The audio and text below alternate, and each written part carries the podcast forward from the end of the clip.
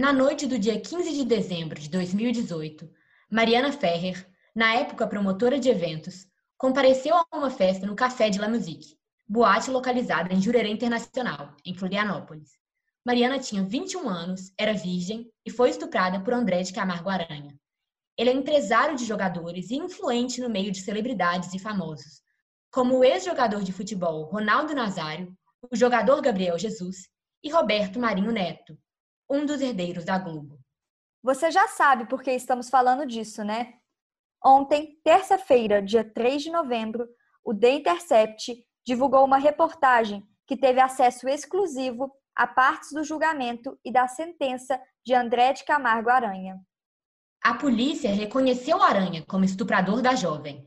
Tem laudo médico comprovando que ela era virgem e que havia esperma de André em seu corpo. Tem vídeo da Mariana cambaleando para o banheiro, seguida por André. Tem depoimento do motorista de Uber que levou Mariana até em casa e da mãe da jovem, que a recebeu em casa completamente alterada. Mas ainda assim, André Camargo de Aranha foi inocentado. O juiz aceitou o depoimento do promotor, Tiago Carriço, que alegou que Aranha não teve a intenção de estuprar. Segundo o promotor, não tinha como Aranha saber que Mariana não estava em condições de consentir uma relação sexual o crime estupro culposo não existe. Portanto, André não pode ser condenado. Por isso estamos aqui hoje, fora da nossa rotina habitual de gravação, em um plantão inédito do Histeria Feminina. Eu sou a Catarina Aires. E eu sou a Mariana Cavalcante. Você vai se arrepender de levantar a mão pra mim. Para um homem me ouvir, eu tenho que aumentar a voz. E quando eu aumento, ah lá, a escandalosa. Nossa, mas você tá de TPM, né? Tudo que eu falo, eu escuto que eu sou louca. E no final de tudo, ainda tive que escutar que meu posicionamento era mimimi. Fala que eu levo não era coisa de mulher. da letra. Histeria feminina! Em imagens exclusivas do julgamento, obtidas pelo Intercept Brasil, o advogado de Aranha, Cláudio Gastão da Rosa Filho, humilha Mariana. Durante todo o processo, ele insistiu em usar fotos sensuais da vítima para desmerecê-la. Em dado momento, quando a vítima já está chorando, ele diz o seguinte: abre aspas. Tu vive disso? Esse é teu criadouro, né, Mariana? A verdade é essa, né? É teu ganha-pão a desgraça dos outros? Manipular essa história de virgem? Fecha aspas. Cláudio Gastão da Rosa Filho afirma que Mariana está sem dinheiro para pagar o aluguel e por isso decidiu processar Aranha. Em um momento que ela já está chorando, ele diz o seguinte, abre aspas, não adianta vir com esse teu choro dissimulado, falso e essa lábia de crocodilo. Fecha aspas. O juiz, então, se limita a pedir que o advogado mantenha um bom nível e diz que Mariana pode ir tomar uma água para se recompor. Em prantos, ela diz, abre aspas, Excelentíssimo, eu estou implorando por respeito. Nem os acusados são tratados do jeito que eu estou sendo tratada. Pelo amor de Deus, gente, o que é isso? Fecha aspas. Cláudio Gastão da Rosa Filho, de acordo com o Intercept, é um dos advogados mais caros de Santa Catarina. Ele já representou Olavo de Carvalho e chegou a defender Sarah Winter, quando ela foi presa por fazer manifestações anticonstitucionais contra o STF. Mas muitas coisas parecem estranhas nesse caso. Por exemplo, no seu primeiro depoimento, Aranha alegou que não tinha tido nenhum contato com Mariana naquela noite.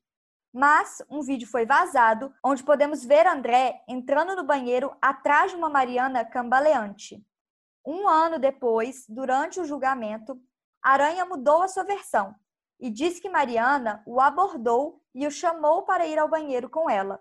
Lá, ele afirma ter feito sexo oral nela e deixado o local em seguida. Isso não explica por que tinha sêmen dele no corpo dela e nem como ela teve o seu ímã rompido. Outro caso muito estranho é que Tiago Carriço, o promotor do estupro culposo, não foi o primeiro promotor do caso. Na verdade, em julho de 2019, o promotor Alexandre Piazza denunciou André de Camargo Aranha por estupro de vulnerável e pediu sua prisão preventiva. A prisão foi aceita pela justiça, mas logo foi derrubada por uma liminar na segunda instância. Piazza também pediu que o primeiro delegado do caso tivesse sua conduta investigada, porque ele não chegou a pedir a imagem das 37 câmeras de segurança que haviam na boate. De repente, Piazza deixou o caso, e quem o pegou foi Tiago Carriço, que veio com a alegação do estupro culposo para inocentar André de Camargo Aranha. Mas vamos entender o que isso de fato significa. Antes de tudo, a gente precisa entender que o primeiro promotor do caso, o Piazza, acusou o André de Camargo Aranha de estupro de vulnerável. O que isso significa? Significa que ele acusou Aranha de ter tido conjunção carnal ou praticado outro ato libidinoso com uma pessoa que não tinha o necessário discernimento para a prática do ato, ou que, por qualquer outra causa, não poderia oferecer resistência. Significa que ele acusou o André de ter tido algum tipo de relação sexual com a Mariana no momento que ela não estava em condições de responder por si mesma. Quando o outro promotor assume, o Tiago Carriça, ele alega o seguinte: que o André de Camargo Aranha não tinha como saber durante o ato sexual que a Mariana não estava em condições de consentir. Por isso, para ele, ele coloca isso na sua argumentação, não houve a intenção de estuprar. Ele alega ainda que não existem provas o suficiente para comprovar que foi estupro de vulnerável, uma vez que não foi possível provar se a Mariana foi ou não drogada. O exame toxicológico não deu positivo. Quando Tiago alega isso, ele diz que ocorre um erro de tipo de crime. O tipo de crime é exatamente aquilo que está escrito ali no Código Penal. Quando acontece um erro de tipo, ele pode acontecer da forma subjetiva, que significa se aquele crime foi dolo ou culposo. Quando um crime é doloso, significa que aquela pessoa teve a intenção de cometê-lo. Um crime culposo, a pessoa não teve a intenção de cometê-lo. Em casos, por exemplo, de crimes como homicídio, existe uma especificação da pena para os crimes de homicídio culposos. No caso de crime de estupro, eles são essencialmente dolosos. Portanto, não existe uma pena, não existe no Código Penal alguma coisa falando sobre o estupro culposo. A gente chega à conclusão, então, que André Camargo de Aranha não pode ser condenado por um crime que não existe, o estupro culposo. Entende que o promotor está falando a mesma coisa que a gente quando a gente posta lá no Instagram, não existe estupro culposo? Ele fala exatamente isso para o juiz. Se não existe um estupro culposo e o André não sabia que a Mariana estava drogada, então ele não pode ser condenado. O juiz acata essa argumentação, mas é muito importante saber que na sentença o juiz não colocou a expressão estupro culposo. Ele inocentou André porque, de acordo com ele, faltavam provas de que Mariana estava de fato vulnerável. A matéria do The Intercept, inclusive, depois de algumas horas, colocou uma nota de rodapé falando isso, que hora nenhuma na sentença o juiz cita estupro culposo e que a expressão estupro culposo foi criada pelo The Intercept para poder interpretar aquela argumentação do promotor, que é exatamente o que ele quis dizer. Ele quis dizer que o André de Camargo Aranha não teve a intenção de estuprar a Mariana. As imagens divulgadas pelo Intercept são difíceis de assistir, mas vale a pena ler a reportagem completa no site do jornal. E para quem tem estômago, assistir também o vídeo. A gente decidiu fazer esse curto episódio de última hora para comentar um pouco sobre a situação o que mais se vê nas redes sociais são pessoas manifestando, dizendo que estupro culposo não existe. Por isso, entrevistamos a delegada Kiri Orlandi e a advogada Raíssa Vasconcelos para entender melhor essa sentença, saber da sua legalidade e para onde o assunto pode correr.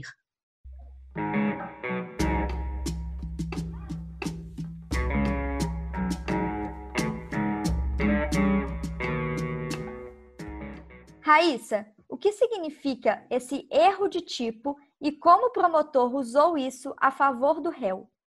Tipo penal é tudo que vem escrito nessa frase e que determina o que é crime e quais são os elementos desse crime, entendeu? Acontece que o caso da Mariana, ele é o 217, que é estupro de vulnerável. Então, o que o juiz analisa nesse caso da Mariana Ferri é se ela estava vulnerável ou não. E qual era a condição de vulnerabilidade que a assistência à acusação levantou? Que ela estava dopada e que pelo teor alcoólico dela ela não tinha condição de, de demonstrar se ela estava ou não consentindo com aquilo, né? E isso já é pacífico na, na, na doutrina, na jurisprudência que se a pessoa ela tá alcoolizada, se ela não tem condição de falar, né, de, de demonstrar enfaticamente que ela quer aquilo, isso é um estupro de vulnerável.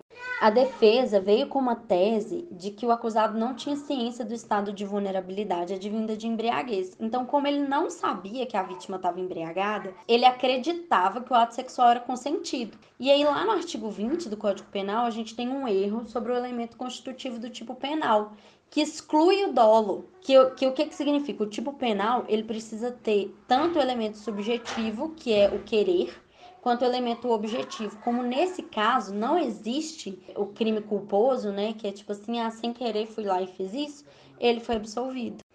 A gente só precisa tomar cuidado com duas coisas nesse caso. A primeira coisa é que a sentença em momento nenhum falou de estupro de estupro culposo, ela não usou essa expressão. É, o problema é que ele foi denunciado no 217, então a questão da vulnerabilidade era uma questão que precisava ser analisada. As próprias alegações finais do Ministério Público, onde foi usada essa expressão, disseram isso. Né? E as alegações finais do Ministério Público, elas meio que amarram o juiz. Que se o próprio órgão acusador, nesse caso era o Ministério Público, é, foi pela absolvição, então o juiz ele teve que analisar a vulnerabilidade, não o fato de ter havido uma conjunção carnal ou não. Kíria, no julgamento do caso da Mari Ferrer, o promotor usou a favor do réu o argumento do erro de tipo, afirmando que deveria haver exclusão do dolo, pois André Aranha não sabia que a Mariana não estava em condições de dar consentimento sexual. Nas redes, criou-se esse enorme movimento, dizendo que estupro culposo não existe. A alegação do promotor sobre estupro culposo é legal? Ela existe? A figura do chamado estupro culposo, ela é inexistente no ordenamento jurídico brasileiro. O estupro é um crime que só admite a figura dolosa. Entretanto, a discussão aqui para mim não é nem no sentido de que se essa alegação de estupro culposo ela é legal ou não. O estupro culposo inexiste. Mas o que eu acho que merece reflexão aqui é sobre o que está por trás da alegação de estupro culposo. Ele foi apenas uma artimanha jurídica usada para absolver o indivíduo que era acusado nesse processo. Temos que rechaçar também o fato de que essa artimanha ela foi usada não pelo advogado de defesa, mas pelo promotor, ou seja, pelo Ministério Público, pelo titular da ação penal, a quem caberia ali defender o bem jurídico violado, no caso, a dignidade sexual da vítima. O que está por trás do uso jurídico do termo estupro culposo é a tentativa de manutenção de uma sociedade absolutamente machista e patriarcal, que a todo tempo culpabiliza vítimas de violência sexual. Essa alegação pode criar uma jurisprudência ou uma abertura para que se use o mesmo argumento em outros processos de estupro a vulnerável? Esse tipo de alegação não apenas pode e vai criar uma jurisprudência para a utilização desse argumento aí, ó, por demais advogados de defesa, mas isso nos remete a algo que já acontecia antes de 2009 e que inclusive foi o que gerou a alteração de entendimento e a modificação de alguns tipos dos crimes contra a dignidade sexual. Então eu estou falando de uma situação que já existia, que gerou uma modificação legislativa na tentativa de sanar, mas que infelizmente até hoje as defesas de criminosos sexuais se esqueceram que isso foi modificado e continuam a todo tempo tentando culpabilizar essa vítima. Então, para gente é extremamente precário, para gente é um absurdo e nos gera uma indignação completa essa conduta do Ministério Público, que vai sim gerar uma jurisprudência e que provavelmente vai voltar com força total nesse momento, diminuindo os nossos direitos enquanto mulheres.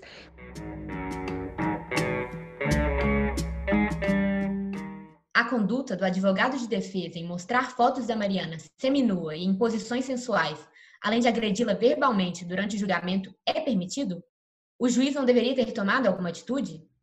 A conduta do advogado de defesa, que tentou a todo tempo culpabilizar e até criminalizar a vítima, infelizmente é comum. Se isso acontece em uma audiência judicial, obviamente cabe à autoridade que preside essa audiência impedir a revitimização daquela mulher que ali estava, não na condição de investigada, não na condição de acusada, mas na condição de vítima. São fatos como esses que levam as mulheres desistirem de processos na, nos quais são vítimas. Chama ainda atenção para a seguinte situação: mostrar fotos da vítima seminua em uma audiência judicial com o objetivo não só de desestabilizá-la, de constrangê-la, mas de tentar culpabilizá-la, mostra o quanto a cultura ainda é no sentido da publicização do corpo feminino.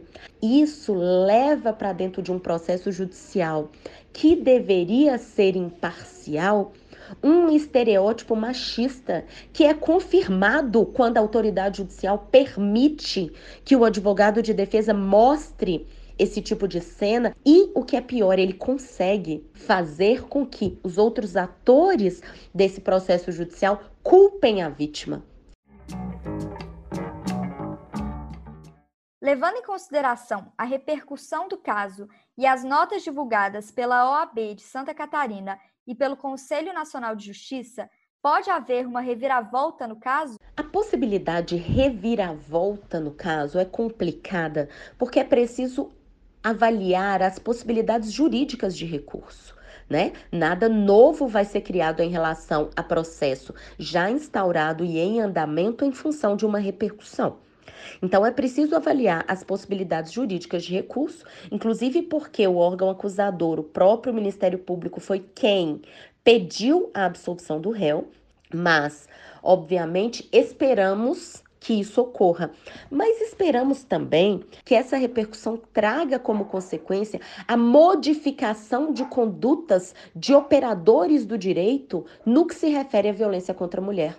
Que esses operadores passem a refletir sobre o machismo que muitas vezes fundamenta decisões judiciais sem que se perceba que passe a refletir que a cultura machista, ela está impregnada não só na conduta do sujeito que agride a mulher, mas na conduta do operador que não sabe atender uma mulher vítima de violência e que não sabe julgar do modo correto um agressor no caso de uma violência contra a mulher. A gente pode fazer um paralelo entre o estupro culposo com a tese da legítima defesa da honra popularizada na década de 80, quando aconteceu os assassinatos de Ângela Diniz e Heloísa Balesteiros?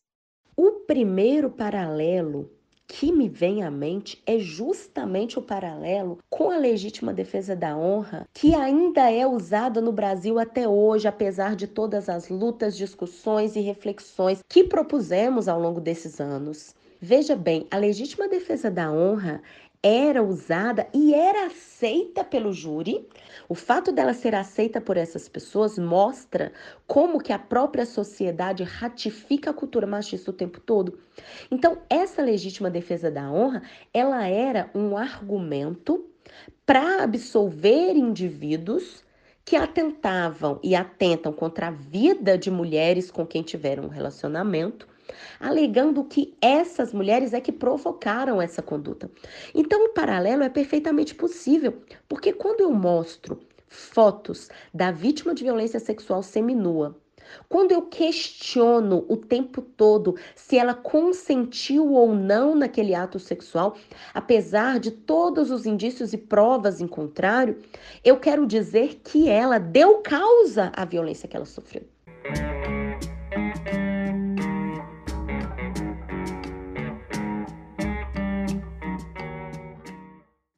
No Brasil, a mulher que sofre abuso é violentada duas vezes: a primeira por seu estuprador e a segunda pelo sistema judiciário. O caso que assistimos ontem indigna muito, mas não causa espanto. Quando Mariana Ferrer questionou aos prantos, depois de ter sido humilhada pelo advogado de André Aranha, que nem os condenados eram tratados da forma que ela estava sendo tratada, ela tinha razão. Acontece que em casos como esse, é mesmo muito comum que seja a vítima quem está sendo condenada e julgada por sua moralidade. É importante ressaltar que o estupro só deixou de ser crime de costume no ano de 2009. Até então, estuprar uma mulher, abre aspas, da vida, dava uma pena menor do que estuprar uma mulher honesta, fecha aspas. No Brasil, uma mulher é estuprada a cada oito minutos. E uma porcentagem grande desses casos não são nem levados à justiça. E os casos que vão para julgamento estão sujeitos a constrangimentos como esse, traduzidos em injustiça. Estupro é uma palavra absoluta em si mesma. Não há espaço para neologismos. Estupro culposo não existe, mas existe o judiciário que não tem intenção de condenar o homem branco, rico e influente por crime de violência sexual.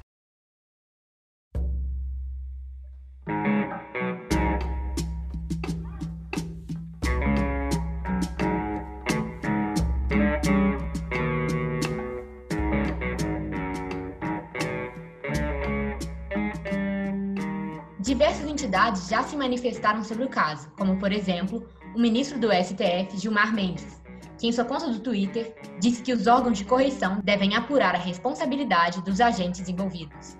Além da OAB de Santa Catarina estar apurando a conduta do advogado de defesa Cláudio Gastão da Rosa Filho, a Corregedoria do Conselho Nacional de Justiça decidiu abrir uma apuração preliminar para investigar a conduta do juiz Rudson Marco. Esse foi um episódio de plantão do podcast Histeria Feminina. Amanhã, quinta-feira, lançaremos no nosso Instagram o nosso primeiro episódio sobre feminismo e local de fala. Não perca, porque tá muito legal. Também não deixe de nos seguir no Instagram, histeriacast. Obrigada por nos ouvir e até a próxima.